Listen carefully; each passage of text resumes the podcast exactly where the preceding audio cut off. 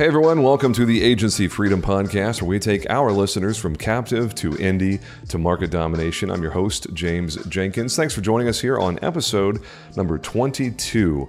And for those of you that have been waiting so patiently for us to finally get around to talking about community engagement and the philanthropic efforts, the giving back side of being uh, a, a, leader in your community, of being a business professional, this episode is going to scratch that itch. I have the privilege of talking with my friend and colleague, Mr. Rob Bowen of New York. He and I spend a, a lively 50 minutes or so talking about his freedom jump and his experience as a former farmer's agent, just like I am. We we do get into a lot of the the personal connections that you guys love so much uh, from the, the, conversations that I've had with our uh, Freedom Jumper family. We also dive all the way in uh, to Rob's work with Suits for Soldiers, and I know uh, he is very well connected with several uh, well known people in the industry, including Chris Paradiso uh, of Connecticut. And uh, I really love the conversation, the, the direction that it goes is really focused on the why and the how uh, of Rob's engagement in the Suits for Soldiers efforts, which provides professional attire to former armed services members. Uh, the give back, the why, is very strong in this episode. Uh, I, I, really enjoyed uh, my time with Rob. Uh, it is refreshing to be around someone uh, so grounded and and humble and effective at the same time, which which Rob certainly is. So, a couple of quick housekeeping items. I would like to invite you to get with us on Facebook. If you type in Agency Freedom Podcast in the search bar on Facebook, you can join our group. We passed over a hundred uh, active members, and the dialogue, the engagement uh, has not been uh, nearly what it can be up to this point. Uh, but as the group grows in size, we're going to get more people, more voices, uh, better engagement engagement uh, across the board there. So, the other thing I will say simply is please connect with us at agencyfreedompodcast.com. You can sign up for the email list there so you never miss an episode. And that is it for the front end. Uh, please enjoy this lively conversation uh, with Rob Bowen of New York. Thanks for listening, everybody. This is the Agency Freedom Podcast, episode 22. Let's go. There are two kinds of people in the insurance industry those who are captive and those who are free. This is the Agency Freedom Podcast. There is so much I wish I would have known before I made the freedom jump to the independent side. I mean, even now, I feel like I'm learning something new every single month. We're all about helping insurance agency owners and sales professionals reach your maximum potential and flex your freedom. My team and I replaced six years of captive agency revenue in 17 months with RiskWell. 17 months, man. It's crazy. This show is where I share our successes, our failures, and what I've learned along the way. We lay out a blueprint of how to make your freedom jump from captive to indie to market domination. I'm bringing you colleagues from markets across the country with dozens of different specialties. They're eager to share their stories and best practices with you. I'm your host, James Jenkins. Welcome to Agency Freedom Podcast. Let's go.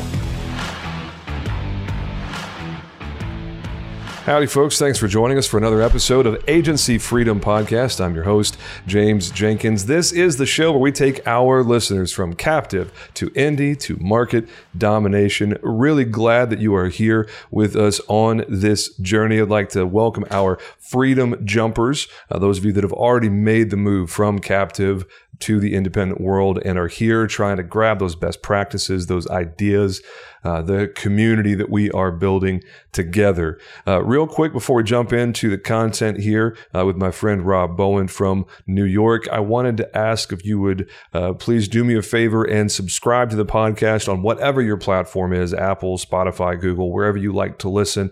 Drop us a review if you have something of value that you've received from this podcast. And lastly, and most importantly, virtually everybody who is listening to this podcast uh, is from the captive world in some form or fashion in our story. Share Agency Freedom Podcast with someone who is still in the captive world. And thank you for that. Uh, I am joined here by uh, Rob Bowen. Did I say your name right there? It's Yes, you did. Okay, good deal. There's so many different pronunciations with names these days. I'm always a little bit scared when I'm not sure of someone's uh, name. He is from the great state of New York. Uh, he is a former farmer's agent, just like I am. And uh, he is also a veteran. Uh, for those of you watching on our YouTube channel, you'll see uh, some hardware behind him uh, there in his office. Uh, we're going to be getting into some of that in this episode. We haven't really talked about community engagement and philanthropic efforts, but Rob is very serious about that.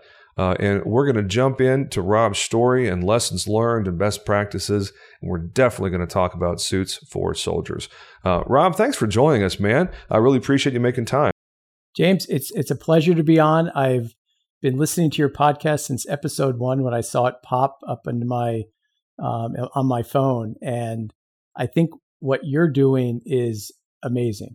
You're kind of giving a roadmap to how to go from captive to indie um, and it's interesting today, I was thinking when I was in the captive world, and I started with State Farm for nine months and then went to Farmers. So I have a double whammy mm-hmm. that I didn't even know what the term CRM or management system meant hmm. or what it was. And to think about where I am now and all the things I've learned from a lot of other agents, it's amazing. But it, there's a lot of bumps in the road a lot of learning, a lot of mistakes, um, which is fine. That's how you learn. But I think you know what you're doing is kind of giving people a roadmap of things that most people wouldn't even think about.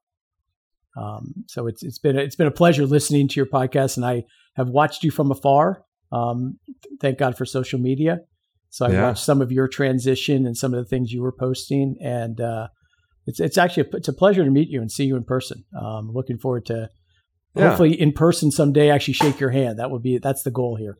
Well, I'm going to be in Tampa. If you want to, if you're coming will, down there, I, I don't know there. if you will be. Yep, I will be. Awesome. There. Well, I will make a point of finding you and shaking that. Uh, what I'm sure is a very firm grip from every. uh, I'm I'm an Air Force brat myself. My dad uh, served in the Vietnam era. Uh, okay. So I imagine your grip is rather strong, my friend.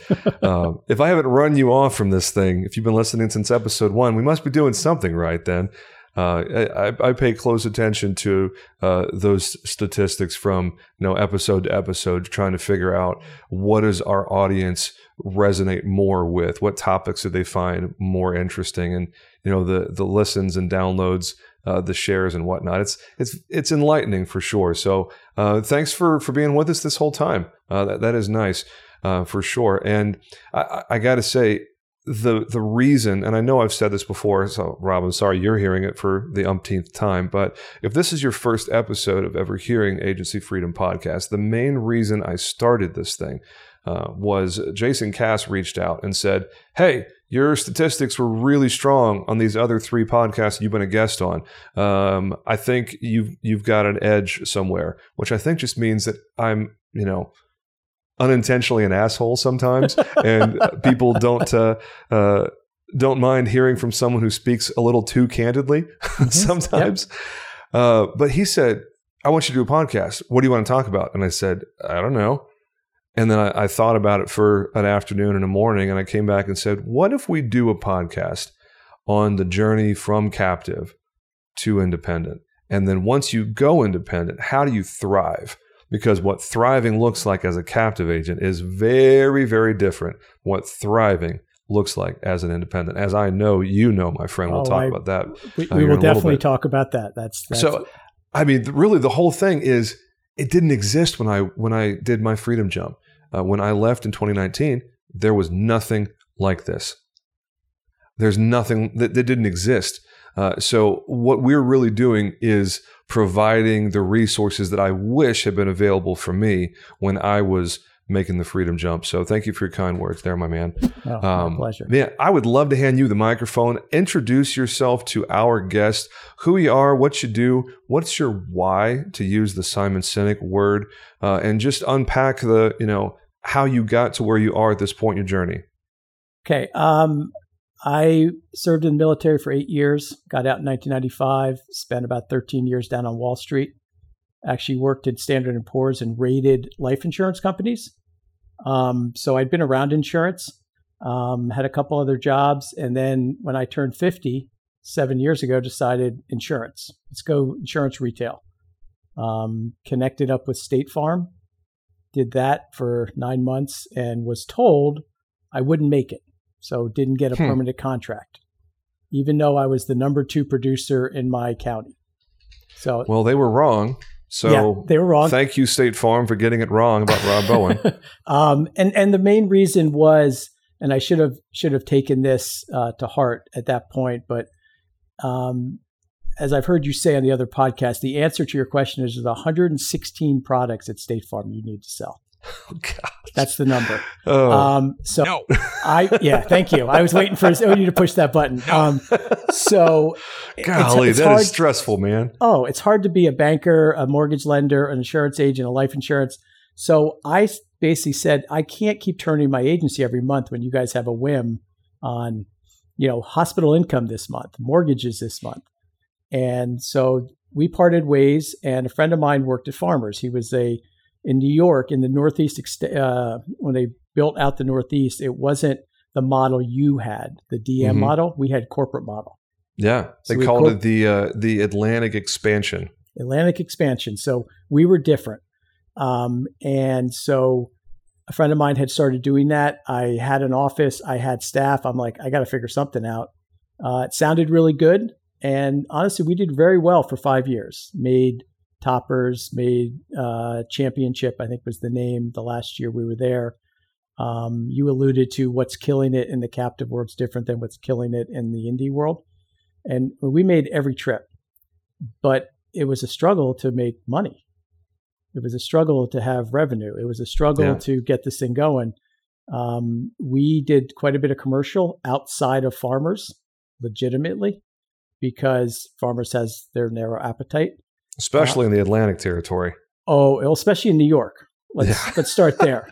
New um, York, yeah. We, we we have this wonderful thing called the scaffolding law, action over whatever for contractors down in mm-hmm. the five mm-hmm. boroughs, mm-hmm. and so it, it's it's hard. Um, so we did that for about five years, and then November of last year, November of 2020, we went fully independent. Um, had a little disagreement with farmers. I won't go into the excruciating details but had a little disagreement about what we were allowed to do. And they said, You're done. I said, Cool. Um, basically, switched my signs the next day and we were off and running. Um, and one of the best things about being independent is you can do whatever you want. One of the scariest things about being independent is you can do what you want. Yeah, um, you are not lying. There was a lot of uh, my team would say, "So what are we doing?" And I'd had to look behind me and go, "Wait, that's my responsibility." Um, yep. You know, we'll get into the whole technology issue that's going around the insurance industry, the shiny objects. I love shiny objects. Mm-hmm. I love to chase them, um, and I'm finally slowing down with that. Um, I have found once I found the right group of people um, and had people I could lean, you know, lean on, reach out to, mentor me a little bit. Um, things became a lot easier, um, but I had to find them. And mm. thank God for Facebook. Thank God for IAOA. Thank God for people like David Carruthers, Chris Paradiso, who have opened their arms. And I'm some small agent in New York, and they're willing to spend time with me and willing to help me and guide me and and you know kind of walk me through keep me from getting myself in trouble. Yeah. Um, and you know we were fortunate um, we had some markets um, we are defining our niches a little bit better. Um, we are i'm laying a foundation so we can grow. You know i learned early on everyone's problem is we don't have enough leads. Well that's probably not the problem the problem might be your processes that prevent you from processing those leads. So getting more yeah. leads is going to choke you. Yeah. So we decided let's get the foundation built and then we'll worry about pulling in more leads. Right now we have a lot of referral base because I've been in the same office, same phone number for seven years. Hmm. So people know what I'm doing. We do a lot of work in the community. Um, so most of my business is referral base, and we do very little marketing right now. We're going we're changing that but my goal is to kind of grow off of our foundation and you know scale and that's hard no, consider yourself fortunate in that regard because when i left i gave up everything uh, they required me contractually to give up my phone number. I had to move to a different office. It had to be at least uh, one mile away from the previous one. And I, I mean, it was it was probably two years before I stopped getting angry phone calls from people that had had to go out and find me because they called my former number. And of course, you know, the the agent that bought my uh, bought my book lasted ten months and then sold it to another local agent. He left the industry entirely. He came in fresh from higher education, left the industry entirely ten months later. So two years of what happened? Why did you leave? Where did you go? I couldn't find you. So consider that a blessing, my friend. Same office, same phone number. That I bet you that was very nice to be able to just literally turn the sign around and you're a different office. Yeah, and and we we have um, I know a lot of uh, captives have the non competes. Um, they're they're illegal in New York. So what we really have is a non solicitation, which I've been honoring mm-hmm. until November sixteenth of this year. Um, but yeah, they they asked for my phone number and I said no. Mm. Um, they mentioned nothing about moving my office. Um, they, you know, I pay the rent. So my view is I pay the, I paid for my phone. I paid my office. It's mine. Yeah. You know, and I didn't get a lot of pushback. Again, I think it might be a different model. You know, the corporate yeah. model. Is it's a different model. Yeah. Di- completely different model. So no, because they flat out said no, we will sue you. Yeah. It's like, all right, fine, take the phone number. yeah, uh, yeah. We we didn't we didn't go down that path. Thank God. I think it was more a a mutual agreement that it's better for both parties. Let's just move on. Um, yeah. I'll, I'll, respect you, you respect me, and we're good. Yep. Um, let's not get personal. Let's just, it's business.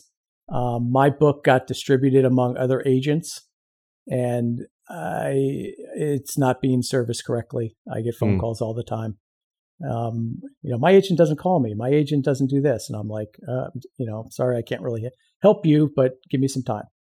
So I, I like to ask the question in most of these interviews, what was the straw that broke the camel's back? I think I already know the answer. You said there was a disagreement on market and and there was a uh, please go somewhere else sort of conversation. So maybe the context of your freedom jump is a little bit different.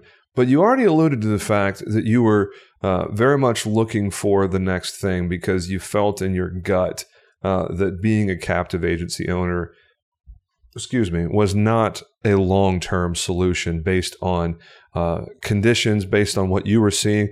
Talk to us about that because you chose to be a captive agent. No one forced you to do that. Mm-hmm. Uh, you're a military guy, so I know you're highly regimented in your thinking. Uh, you were in the in the what is Air Force? Is that right? Navy. Navy. Sorry, yep. I didn't mean to insult no, anyone na- there with the Air Force. Naval aviation. No kidding. That yeah of course that's what the the wings are on the on the, yep. the wall back there. So you're a naval aviator. You are highly disciplined. I know that you did not make the decision to go and be a captive agency owner uh, lightly. Uh, so walk me through the rationale.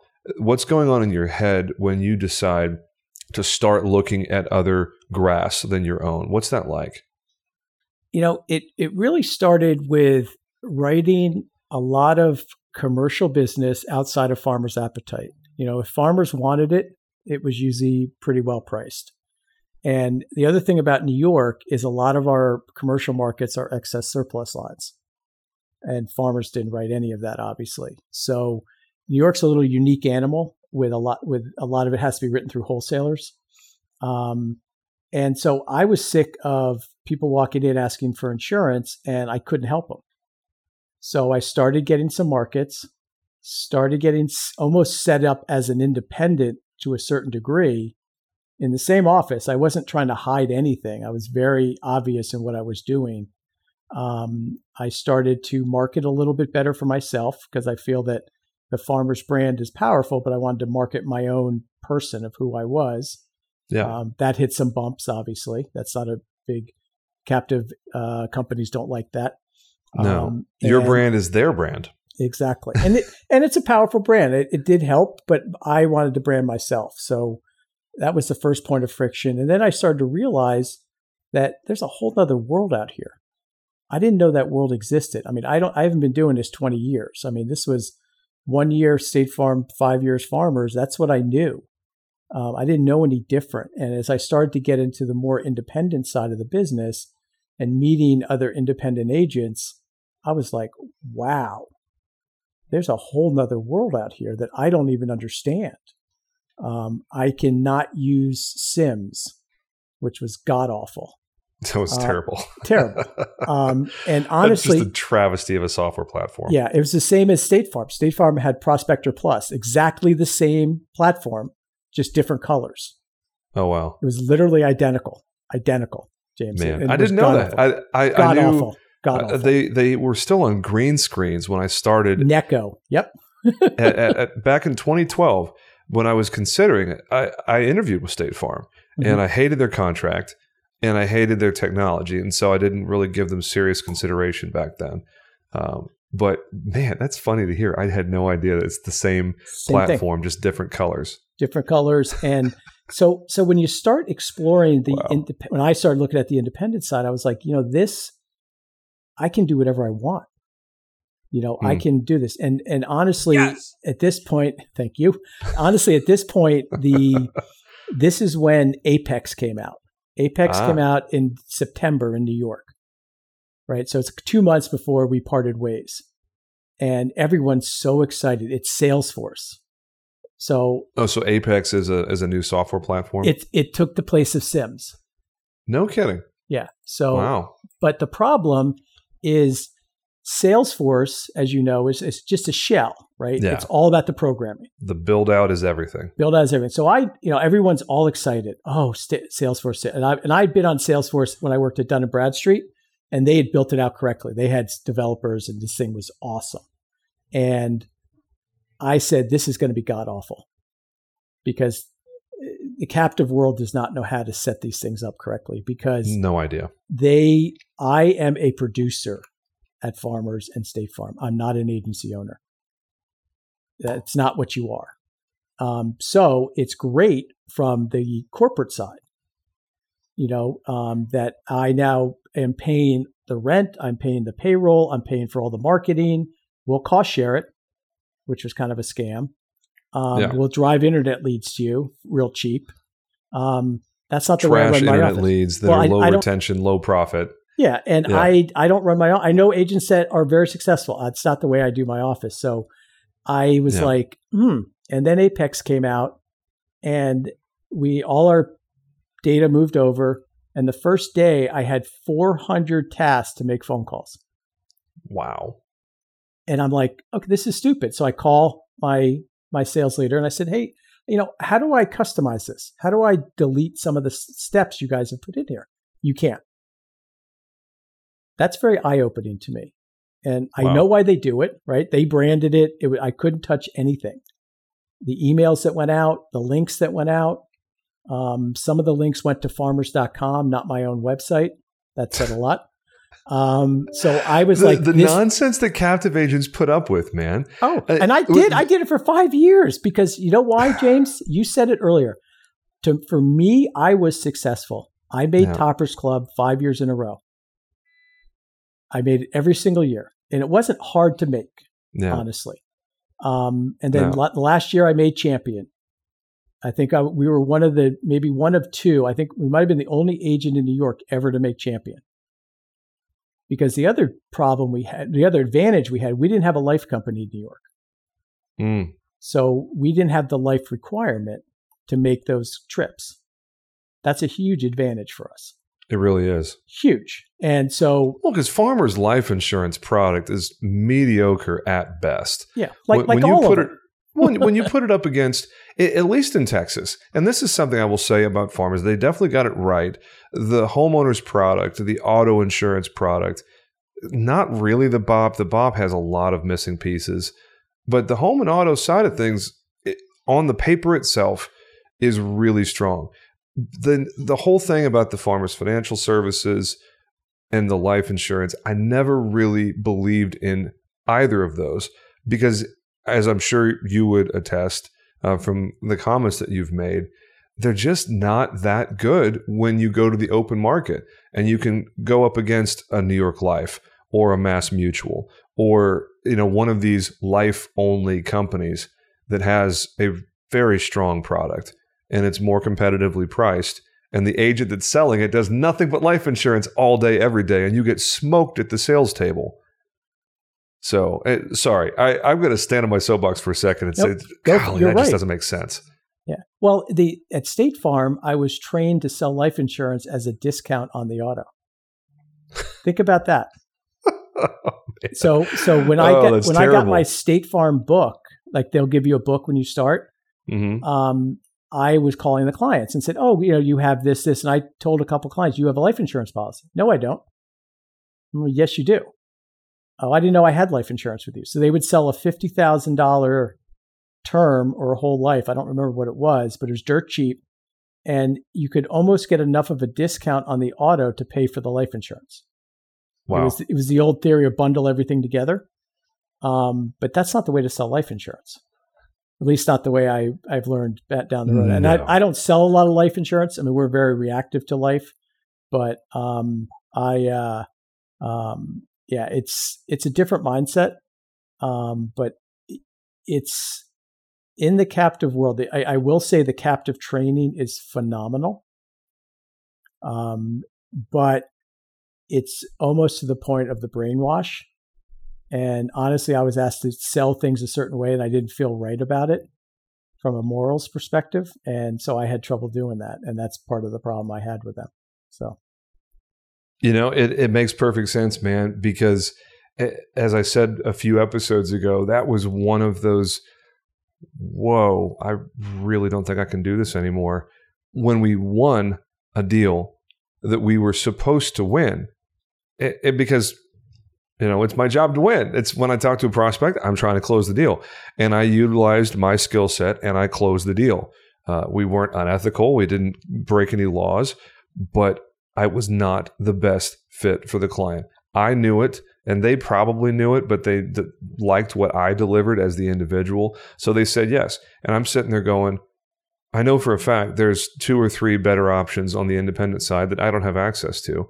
So I'm going to go ahead and um, chalk this one up as a this one hurts, and, and, and that was one of the main reasons why. To your point, you just mm-hmm. lost faith in the process, lost faith in in those, you know, the the pieces that get you uh, to be a full puzzle. Yeah, and and also I don't know how you were in Texas, but in New York we could we were openly being appointed with other carriers.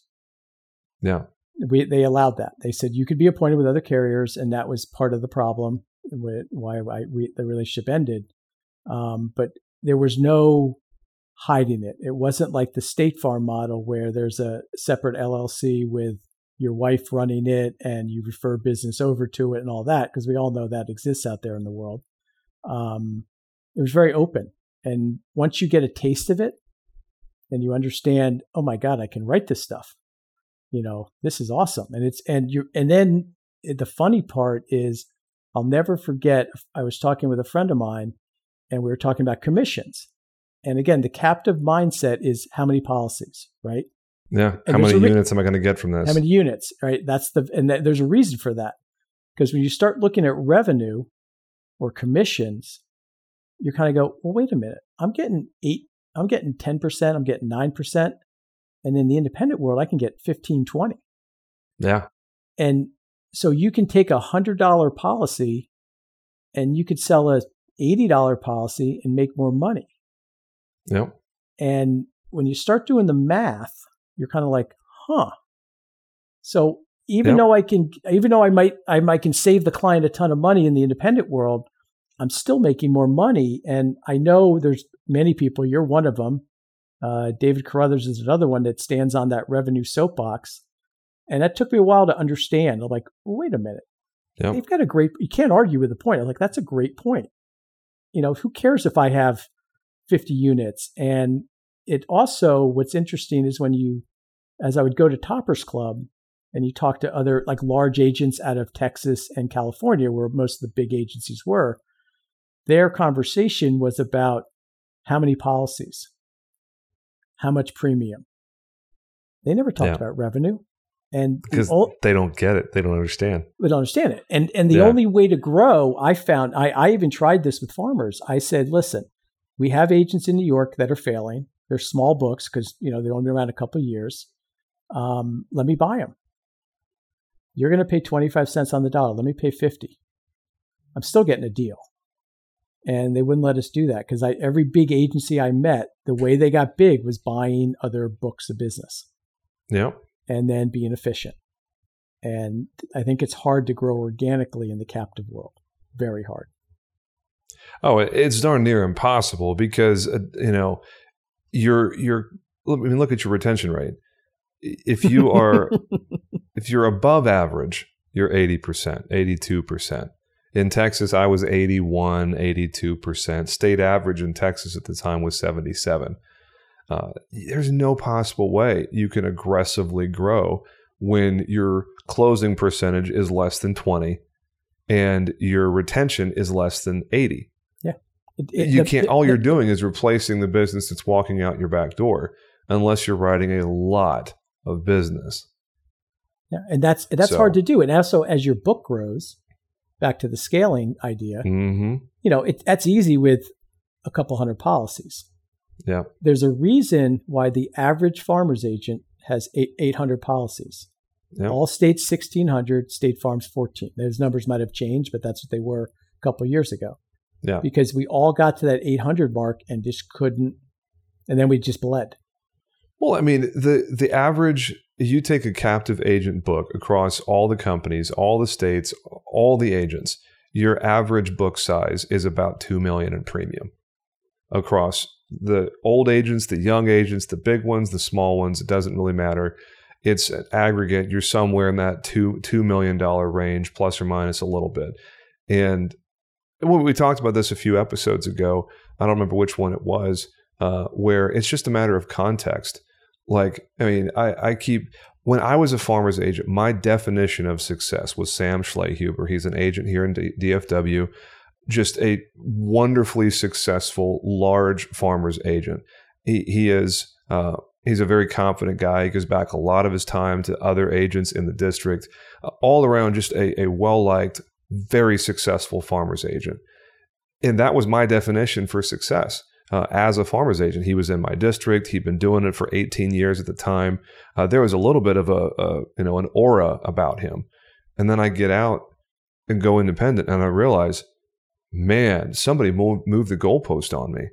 You know what exactly. what is fantastic as a captive agent is downright mediocre as, as an independent agent because I, I don't have any idea what the exact numbers were on Sam's book and his office. He had like, I don't know, 12 employees or something like that. He'd been doing it for about 20 years. It, for a farmer's agent, it was phenomenal, absolutely phenomenal. It was probably 12, 13 million in premium, something like that. You take that and go to the IA side of things in DFW. If you only have 12 or 13 million in premium, you have 12 people on payroll and you've been doing it for 20 years, how long ago did you take your foot off the gas pedal? Because you're obviously not trying.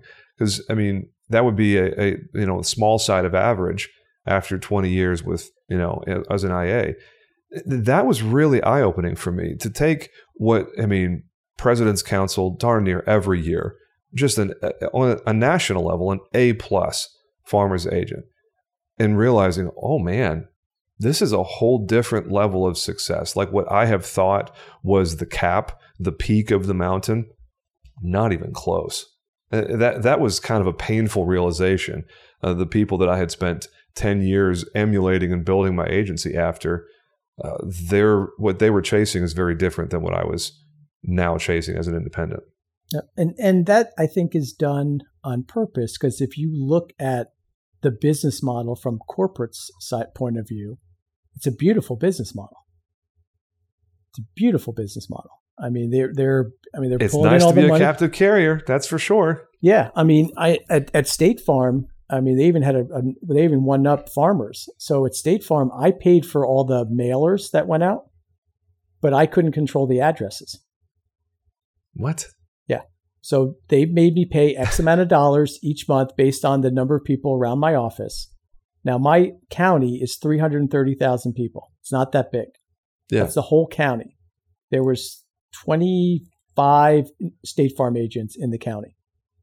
Wow. So they would we So paid, each one of you only has 10,000 prospects. Yeah. So, but we would pay for their marketing that they would send out on, but we would pay for it. I'm paying for the payroll. I'm paying for the office. I'm paying all the expenses. And they're putting out all these flyers that say State Farm all over it. And then in little print says Rob Bowen. So they're marketing themselves and the agents are paying for it. And they said, we don't send it to multiple households, right? You only, each household only gets one agent's letter. And I had friends of mine that would get six letters from State Farm agents. You mean to tell me that their direct mail campaign was not finely tuned? And that no. it didn't make any mistakes and double up on people?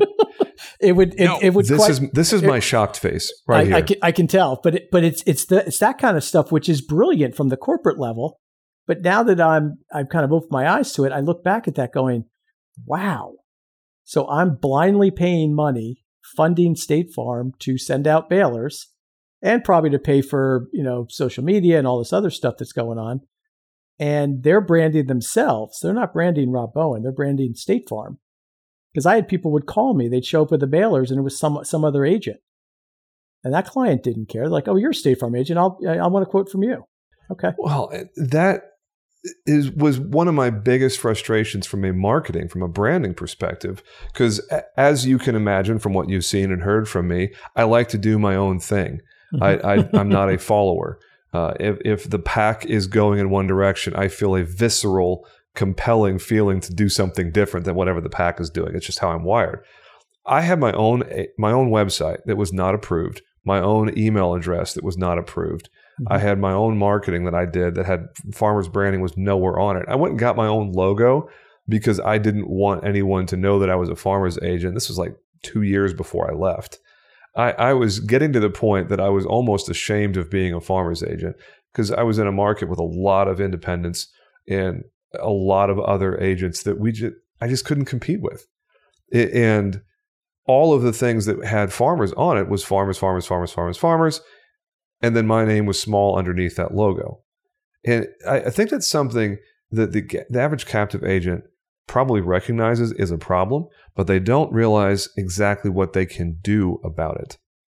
Mm-hmm. And I, I, think when we talk about opening your eyes, uh, once you make that freedom jump, the notion of your brand can be whatever you want it to be. The message to your client is whatever you say it is the products that you offer, the carriers that you represent, the the software in your office. When I say you're free, you truly make a freedom jump in every possible capacity. I think to your point earlier, it's a good thing and a bad thing because there's definitely a bit of analysis paralysis. But yeah, getting getting to the point that you can do whatever you want, your website can be whatever you want it to be the message that you deliver to your prospect and client is 100% up to you. The no carrier can communicate with your client without your permission. And man, that is a beautiful thing. And oh. it, it's I I have to I have to put that out there because yeah. holy cow, that really is one of the best parts about being what we are. Uh, if you'll give me just a second, Rob, we are 34 minutes into this episode. This is a great time for a commercial break. So go ahead and roll that commercial and come we'll come right back with my conversation with Rob Bowen here on the Agency Freedom podcast. Did you hear that virtual intelligence and on hand VAs actually merge? That's right. I was talking to Michael Cruz and checking out what he has there with his Colombian workers. And I said to him, dude, what's up? You realize you're not a VA, right? He said, What do you mean? I said, You're a VE. Look it up on ChatGPT. I encourage you to do that too. He's got forward facing VEs, VEs that can answer the phone and take questions 30 days in. You say yes to Michael, I want what you have. In 30 days, that's what he delivers. I said, Michael, this is unbelievable. We're strong in the front, but we're really strong in the back end. You provide the external VE for us. We provide the internal VE. I looked at him. I said, "Buddy, let's do this together. Let's let's do this." And he looked at me and he put out his hand. And like a good, solid Cuban American, he said, "Jason, I'm committed. Let's do it." And that's what we did. We flew to Colombia, we saw his operation, and you need to see it too. Give us a little click at Virtual Intel. that's with two L's, that's virtual, I N T E L L dot com. Go check us out, see what we're doing. High quality VEs mixed with technology delivered right into your agency, and you don't have to do all the things that you don't like to do, like hiring, firing, recruiting, recruiting, trying to find processes. Just there's so much stuff I can't even say it right. That's right. Virtual Intel, CAS certified.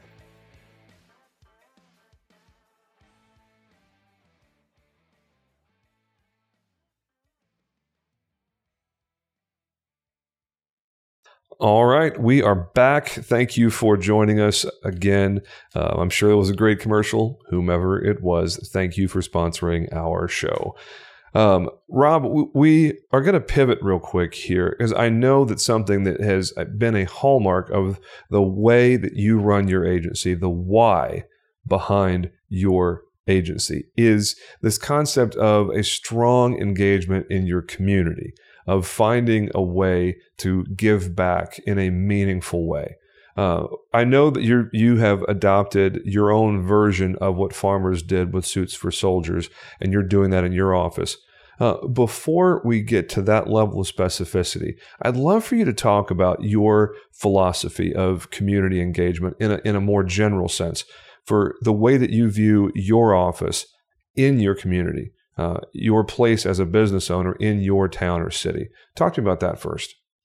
Yeah, um, my view of that is I think we as small business owners have a platform that we can leverage to help whatever your passion is. You know, my passion happens to be veterans and the schools and the kids. Um, and it doesn't matter. But I realized early on um, that because I'm out networking, I'm out talking to people. That's what we do. That once I have that audience, I can leverage that to help a veteran. I can leverage that to help you know the the, the children at the schools. Um, there are a lot of organizations that want to help uh, veterans. There's a lot of organizations that want to help the schools. I can connect them. So what I'm doing is leveraging my brand. Um, I'm leveraging who I am as a person and I'm leveraging the fact I have a physical office to help other people. Um, you know, when I go out and do uh, presentations to realtors about flood insurance or, you know, real estate investors about what a vacant property is or what builder's risk is, I always ask for a couple minutes at the end to talk about Suits for Soldiers or something else that I'm working on. And that's the platform I'm talking about is that I've got people you know, and it's a direct ask. It's a lot easier to have that conversation than to sell insurance. But you know, and people will help me. They'll be, hey, I can, I know this guy. Why don't you connect with him? I know this person. You can connect with him. I've got a bunch of suits in my closet. I'll bring them to your office. Um, so for me, for me, it's I feel it's like an obligation. Now the veteran piece, being a veteran, I feel I have that moral obligation to help other veterans. I came out of the military um, don't have PTSD, don't have any di- disabilities. And a lot of these young kids coming out now have a lot of problems, a lot of problems. They serve this country. My view as an American and as a veteran is I have an obligation to help them in any way I can. And I have those connections. I have, I know the right people. I can, if someone wants to, you know, help raise money, I can do that. Um, I, you know, there's a lot of different ways to do this and to leverage my resources and to leverage the platform to get it done just seemed to make sense to me you know and it was not that difficult once it dawned on me it took a little while for the epiphany to happen but once it did i was like holy crap i can do this mm. you hmm. know we can really have an impact on children we can have an impact on veterans we can actively help them um, and I'm in a lot of networking groups, and people connect me to other veteran organizations that work with veterans. So now I can connect to them, you know, and it's it's I it's very fulfilling. Um, it's a lot of fun, and I also honestly get to meet a lot of very interesting people doing it. Well, I think it's really cool for you individually uh, because you're not just a veteran.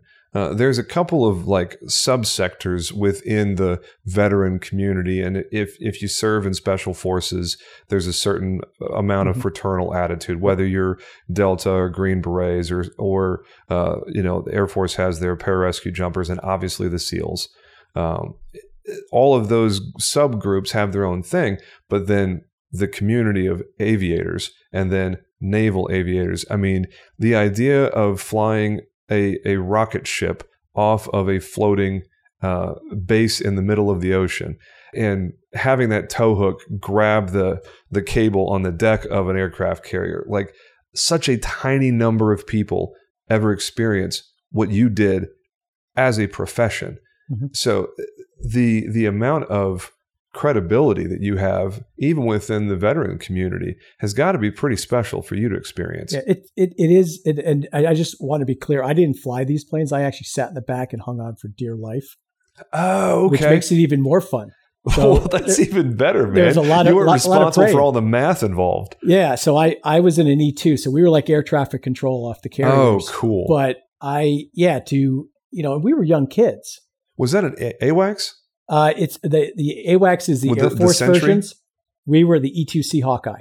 C Hawkeye. Okay. Yeah. So we, we no. like to say, sorry, Mr. Air Force uh, Brat, but it took the Air Force 35 guys. We did it with five in the Navy. So wow, throwing it out there. No, my, my dad served in in the Air Force first, and then the Army after that. Okay. So uh, we this is the kind of geeky uh, the childhood that I had. We had those flashcards of the silhouettes and it would have the airplane's information on one side of the card. On the back of the card, it was just a silhouette.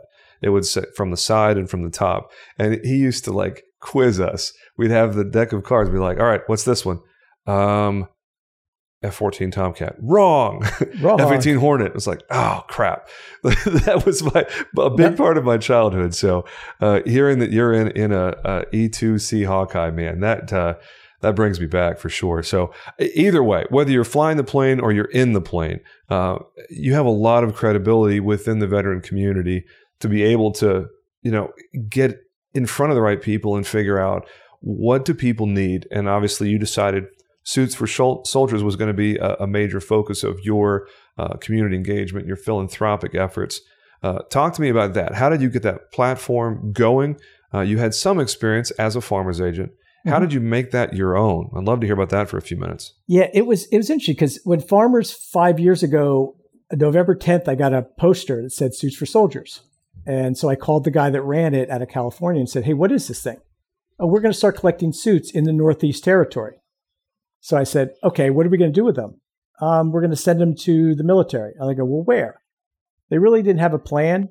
So we did it in five states um, we collected like 6,600 suits in five wow. weeks. My office, do you want to talk about marketing, James? We did one newspaper article in our local newspaper. One. I was collecting 30 suits a day for five weeks. Wow. I collected 1,600 so people pouring through the doors. So I was like, what do I do with them? And they're like, we're not really sure yet. We're going to send them to McGuire Air Force Base. Okay. So every Friday we'd pack up boxes. Farmers would pay for the postage and I'd ship them. And I said, this isn't this isn't the way to scale. I didn't use that term because I didn't know what that meant yet. But um, so I connected with an organization called Save a Suit out of Bethel, Connecticut, that actually collects suits and does job fairs, among other things that they do. So now I have a distribution source. So that happened about three years ago. So once a quarter, they come with a cargo van. We fill it up, literally, and they bring it back and they have uh, this year, they've we've done 562 veterans around the United States. They do virtual tailoring. Once COVID allows us to open up, we'll start doing more job fairs. Department of Labor is involved. A lot of the big companies are involved. Because um, think about it, if you're a big company and you say, "Hey, I want to hire veterans," cool. Why don't you rent out that convention center? We'll show up with 400 veterans dressed for an interview. And you also bring in you know, maybe a LinkedIn person, a resume writer. Uh, we always bring in mental health, right? We want people there to watch these kids, make sure everything's okay. You can bring in the VA. You're entitled to VA medical benefits. Did you know that? Most veterans don't. I didn't know that till three years ago. I'm 57. So I went for 24 years not realizing I was eligible for them. because hmm. I thought you had to retire. So it's getting the word out. So the suit becomes the symbol to bring the guys in and the and the women in, and then you can provide a ton of resources for them. Um, so it, it's very powerful. Um, I in my office, I made a decision early on. I don't take people's names. I don't take their phone numbers because I don't want them to think I'm going to market to them as an insurance agent. Um, so I don't. And we, I literally, my team knows this. We do not ever, ever sell, and we never have. I've had people come back three times and say, Are you going to sell me insurance? I'm like, No. And they're like, Well, would you quote me? I said, I will, but I'm not going to ask you because I, that to me is completely separate and I have to maintain my integrity. Yeah. Um, so we, we have not gotten a lot of business out of it, which is fine. I don't want the business. Sure. But what it's done is it's now allowed me to brand myself. You know, I'm known as the suit guy. That's great. Well, and and obviously there's what you mean is you haven't gotten direct business.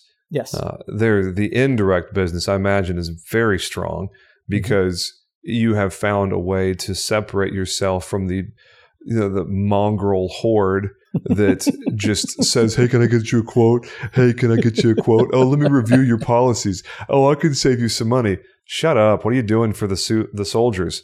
Oh, oh, my guy got uh, a suits for soldiers campaign. What did your guy do? Buy a billboard on the highway? Mm-hmm.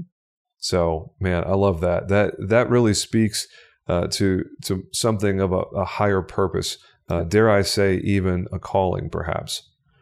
Yep. So, man, I, I, love that. Anything else you want to say there about uh, Suits for Soldiers or uh, how people can get involved uh, with what you are doing if they want to jump in in some way? Yeah, um, you can certainly give me a call um, in my office. Um, I guess 845 610 5700. Um, if you're local to me in New York, you can drop suits off in my office. You can also make a monetary donation to Save a Suit. I am not a 501c3, they are. Um, so they'll take donations right off their website. It costs us $40 to mail a suit around the United States. So we're, t- okay. we're taking monetary donations. We have a ton of suits. Um, we have a lot of dry cleaners um, who donate clothes after 90 days or whatever the number is. Um, but if anyone wants to get involved, anyone wants to collect suits for Save a Suit, that's great. I'm the only one that does it in New York. Most of them are in Connecticut, which is where Save a Suit is based out of, um, run by a gentleman named Scott Sokolowski, who is uh, in the Air Force. Hmm. So um, he wants to go nationwide. And ironically, he did talk to farmers about leveraging what they were doing, and that didn't work out. Hmm. So imagine uh, that. Yeah, shocking. Uh, um, gosh. So yeah, what, whatever anyone wants to do to help, uh, I will take suits. I will take interview clothes. I'll take most anything, um, and certainly the monetary will help us virtual tailor these suits and ship them out to, you know, the men and the women that serve this country. No, I love that, man. I I uh, will definitely uh, be contributing. You said it's uh, what forty to ship. Forty to ship. So if you go to saveasuit.org, mm-hmm. is the organization, and there's a donate button. Okay. Right, at, right on the top. I'm going to put that in the episode notes uh, of, of this episode. So if you want uh, to go straight to saveasuit.org, check out the episode uh, show notes. Uh, it'll be down there in the bottom. Uh, and Riskwell is definitely going to participate in that. Thank, Thank you, you, for letting me know about that. That's that's fantastic. Uh, the the number of veterans that are dealing with mental health issues that are uh, that are homeless, that are unemployed. Uh, I think there is no stronger rebuke of our country that uh, our um, combat veterans are dealing with something like that, uh, that they're scarred for life. And then they're homeless or they're looking for a meal or they're stuck begging. Like, shame on us. Uh, that is, we absolutely must do better in those areas. I, um, you, man, you, are, I, you are preaching. I will jump on any soapbox because my view is they should never be homeless. They served this country. They were kids when they did it. Same age as my kids. My son was in the Navy. My daughter in law is currently deployed. Um, they're kids. I don't care if they're 25, 27, they're kids. Yeah. And we have an obligation to help them in any way we can. And they have a skill set. You know, they have they have a skill set and there's plenty of jobs out there.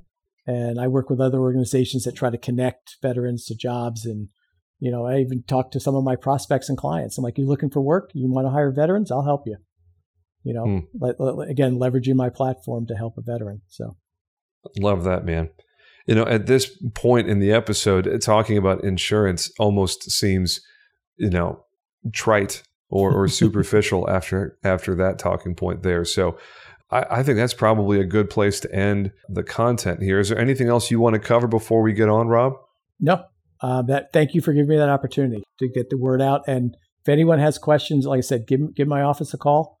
Um, more than happy to guide you through it. There's a lot of ways we can help veterans, and you know, find find your passion, and you know, there's probably a way for you to help a veteran somewhere. So the, the message that I will leave you with, Freedom Jumper, as we wrap this thing up, is obviously Rob has found his thing uh, for philanthropic efforts. He has found the way that he chooses to give back monetarily with his time and energy.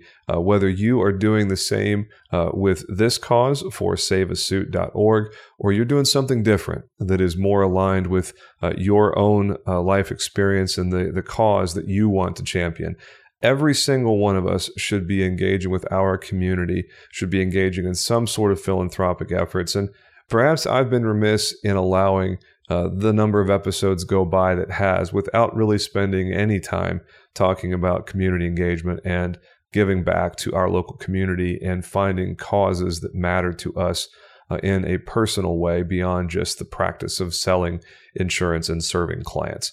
Uh, so I would really challenge you to ask yourself uh, each one listening to this episode, as I am currently uh, reflecting on this, how how am I giving back? How am I bettering my community? How am I adding to uh, the the positive outcomes in the world? Uh, find a way to do that this week, this month, whatever that looks like. Maybe it's volunteering uh, at a local nonprofit in your community. Maybe it's raising money for a cause that you care about. Whatever that thing is, find it and take action this week. There's your challenge. Because uh, most people listen to this on uh, Fridays, so that's when our episodes drop. Uh, so before the end of today, if you're listening to this on Friday, if you're listening over the weekend, before the end of Monday, take action and find some way, even if it's small, even if it's repetitive, find some way to give back uh, to your community in your agency's uh, natural market. So uh, that is about it uh, for me. Uh, Rob Bowen, New York. Uh, what's the city of New York? I'm in Chester, New York. I'm about 60 miles north of Manhattan. Okay. Chester, New York. Uh, thank you so much for joining us, man. This was a different flavor. I, I really appreciate the context that you have added to uh, the dialogue that we have here on Agency Freedom Podcast. Folks, that is it for this episode. Do me a quick favor subscribe on whatever platform you're listening on. It helps drive the algorithm, helps other people find us. Leave a review if you are loving what you're hearing uh, from Agency Freedom Podcast. Take 20 seconds of your life and tell people why you're listening. And lastly, most importantly, please share this podcast with someone who is currently in the captive world who would like to maybe someday not be in the captive world, just like Rob and I have done in our story, and you probably have in yours as well. That's it for this episode, folks. Make it a great day, boys and girls. Uh, we will talk to you soon. And oh, I'm supposed to do the uh, the little tagline thing. This is Agency Freedom Podcast, where we take our listeners from captive to indie to market domination. Have a great day, boys and girls. Thanks, James.